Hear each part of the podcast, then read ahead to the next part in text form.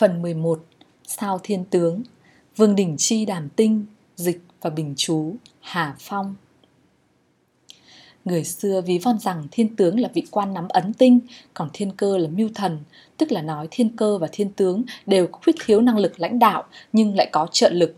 Cho nên bất luận tinh diệu hội hợp tốt đẹp thế nào thì đương số khó mà có vị trí cao nhất, chỉ có khả năng trở thành người phò tá. Nhưng thiên tướng và thiên cơ về bản chất không giống nhau. Thiên tướng mạnh về tính chính trị, cho nên đa số là nhân tài quản lý về hành chính. Thiên cơ thì mạnh về khả năng mưu lược, cho nên đa phần là nhân tài về việc tính toán, lập kế hoạch. Do vì thiên tướng có đầy đủ sắc thái chính trị, hơn nữa ở vai trò phó tá chứ không phải vai trò lãnh đạo, cho nên sự thiện ác của bản thân thiên tướng không phải nhờ dựa vào sự hội hợp với các tinh diệu mà quyết đoán. Theo Hà Phong, thiện ác có lẽ không chỉ là về mặt cát hung hay tốt xấu mà còn là về mặt người có năng lực hay không có năng lực. Nếu như sự hội hợp của tinh diệu là thiện thì thiên tướng là thiện. Nếu như sự hội hợp của tinh diệu là ác thì thiên tướng cũng ác. Người xưa cho rằng thiên tướng có thể thiện, có thể ác chính là ý tứ này, chứ không phải phàm người mệnh thiên tướng thì tính lúc thiện lúc ác. Bởi vì tính cách thiện ác này là do tổ hợp của tinh diệu trong tinh bản thể hiện ra, tuyệt không thể chỉ một mình sao thiên tướng mà luận phẩm cách con người. Có thể thiện có thể ác là nói thiên tướng có thể có một trong hai khả năng này chứ không phải là kẻ cháu trở lúc thiện lúc ác. Sao thiên tướng là sao nắm ấn tín cho nên cũng chủ về quyền lực. Quyền lực lớn nhỏ thế nào phải quan sát các sao phụ tá tới hội hợp và sự cát lợi của các tạp diệu là ít hay nhiều mà định đoán. Cho nên về cơ bản thiên tướng cũng thích bách quan triều cùng.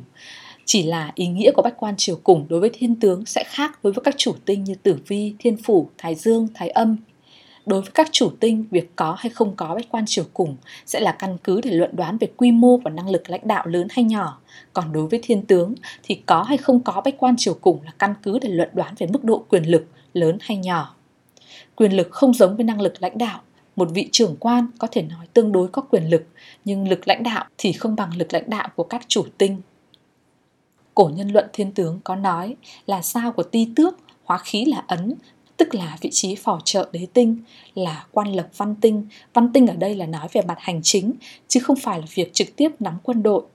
Lại nói, hợp với đế tòa, tất tranh quyền, đoạn này chưa rõ ý, cần dịch lại. Khả năng nói khi thiên tướng hội hợp với tử vi thì tinh hệ này sẽ có năng lực tranh đoạt quyền lực, tranh đoạt vị trí lãnh đạo. Tức là muốn nói khi luận thiên tướng phải chú ý đến tính quyền lực của tinh diệu này thiên tướng rất ưa thích các cát tinh, lại càng ưa thích tử vi cũng là ý này. Do bản chất của thiên tướng dễ chịu ảnh hưởng của các tinh diệu tới hội hợp, mà thiên tướng trong sự phân bố của tinh bàn lại có quan hệ rất quan trọng với ba sao, tử vi, vũ khúc, liêm trinh, cho nên phàm mệnh thiên tướng tất cần phải xem có hội hợp của ba tinh diệu trên hay không. Lúc này, sự ưu khuyết điểm của thiên tướng sẽ được quyết định từ sự ưu khuyết điểm của tử vi, vũ khúc và liêm trinh, tức là khi tam phương tứ chính của thiên tướng có tử liêm vũ thì cần phải quan sát kỹ ưu khuyết điểm của ba sao này. Khi tử vi thiên tướng đồng độ có bách quan triều cùng thì sẽ là cách cục phú quý song toàn. Khi thiên tướng độc tọa tại sửu mùi, đối cung là tử vi phá quân. Nếu tử vi hội hợp với các chư cát tinh có bách quan triều cùng thì thiên tướng sẽ chịu ảnh hưởng và cũng có thể đoán là có phú quý song toàn. Nhưng nếu như không có cát diệu hội hợp, tử phá lại gặp sát kỵ hình hội hợp thì tất có ảnh hưởng tới tử phá, lúc này thiên tướng ở đối cung sẽ không tốt đẹp.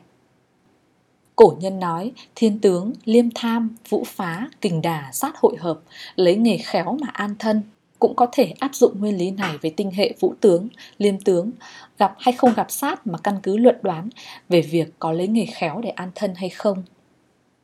Trong luận đoán tử vi đầu số có một câu khẩu quyết quan trọng, phùng phủ khán tướng, tức là nói phàm luận đoán cát hung của thiên phủ thì không thể chỉ xem một mình thiên phủ mà đồng thời cần quan sát cát hung của thiên tướng. Thiên tướng cát thì thiên phủ cũng cát, thiên tướng hung thì thiên phủ cũng hung. Kỳ thực thiên phủ tất cần quan sát thiên tướng mà luận thiên tướng cũng cần phải xét thiên phủ. Cho nên có thể nói phùng tướng khán phủ khi luận thiên tướng, tất cần phải xem sự hội hợp của thiên phủ. Nếu như có lộc đồng truyền với thiên phủ, tất sẽ có ảnh hưởng tới thiên tướng, cho nên thiên tướng lúc này cũng chủ phú. Nếu thiên phủ vô lộc, vô sát, tức là kho trống rỗng hay kho lộ, thì cũng sẽ có ảnh hưởng, thiên tướng lúc này chủ mệt nhọc, khó khăn. Cho nên Trung Châu Phái luận thiên tướng lấy sự hồi hợp với tử vi làm quý, lấy sự hồi hợp với thiên phủ làm phú. Cổ nhân xem đây là mật truyền, không dễ gì mà tiết lộ. Người học tử vi độc số cần lĩnh hội được ý này. Có hai cách cục của thiên tướng rất trọng yếu trong luận đoán là tài ấm giáp ấn và hình kỵ giáp ấn. Thiên tướng luôn có hai tinh diệu tới giáp, một là cự môn, một là thiên lương, tất nhiên là không thể ngoại lệ. Thiên lương là ấm tinh, nếu như cự môn hóa lộc, lúc này thiên tướng sẽ có hóa lộc và ấm tinh giáp hai bên, gọi là tài ấm giáp ấn, là một trong những cách cục trọng yếu, chủ cho đời người được trợ lực hoặc che chở, từ đó mà đạt được phú quý. Nếu như thiên tướng giáp thiên cơ hóa lộc khi cự cơ đồng cung hoặc thiên đồng hóa lộc khi đồng cự đồng cung mà không phải là cự môn hóa lộc thì cách cục tài ấm giáp ấn cũng thành. Duy có điều thông thường mà nói thì sẽ kém đi. Thiên lương còn là sao của hình hiến, tức là sao của hình phạt và pháp lệnh. Lúc này cự môn hóa kỵ, hình thành cách cục, hình kỵ giáp ấn, chủ cho một đời phải áp lực, lại còn nhiều hình thương khắc hại. Nếu như thiên tướng giáp với thiên cơ hóa kỵ khi cự cơ đồng cung hoặc thiên đồng hóa kỵ khi đồng cự đồng cung mà không phải là cự môn hóa kỵ thì cũng hình thành cách cục hình kỵ giáp ấn nhưng sự khắc hại giảm đi. Đối với tứ sát kình đà linh hỏa, thiên tướng không ngại đồng độ với kình dương đà la nhưng e ngại kình đà tứ sát hai bên bởi vì cũng hình thành cách cục hình kỵ giáp ấn do kình dương là hình tinh, đà la là kỵ tinh. Trong tình huống đó, nếu như chính diệu đồng cung với thiên tướng hóa kỵ như là vũ tướng mà vũ khúc hóa kỵ, liêm tướng là liêm trinh hóa kỵ thì không hình thành hình kỵ giáp ấn mà gọi là dương đà giáp kỵ. Tổ hợp tinh diệu rất mực ác liệt, chủ cho đời người dễ gặp thị phi kiện tụng, chịu áp lực, có hình thương. Nếu như cung mệnh gặp tình hình này, cổ nhân cho rằng chỉ một cách xuất gia tu hành mới có thể cát lợi. Thời nay cũng đề cao việc tu dưỡng của bản thân, tránh xa cạm bẫy, tránh xa việc cạnh tranh, lấy việc cảnh nào cũng an thân làm trọng. Thiên tướng không ưa đồng độ với hỏa linh, cũng không thích hỏa linh tới giáp, thậm chí trong tam phương gặp hỏa linh cũng không cát.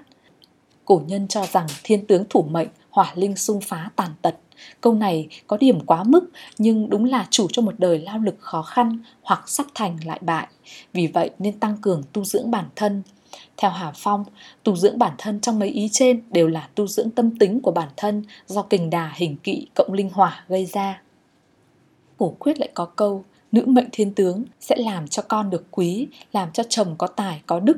Câu ca quyết này trước tiên phải thỏa mãn một số điều kiện, tất cần gặp hóa lộc hoặc lộc tồn và hóa quyền hóa khoa, sau đó mới có quý tử phu hiền. Cho nên người sinh năm kỷ, liêm tướng ở tý, người sinh năm giáp, liêm tướng ở ngọ, người sinh năm canh, tử tướng ở thìn là hợp cách.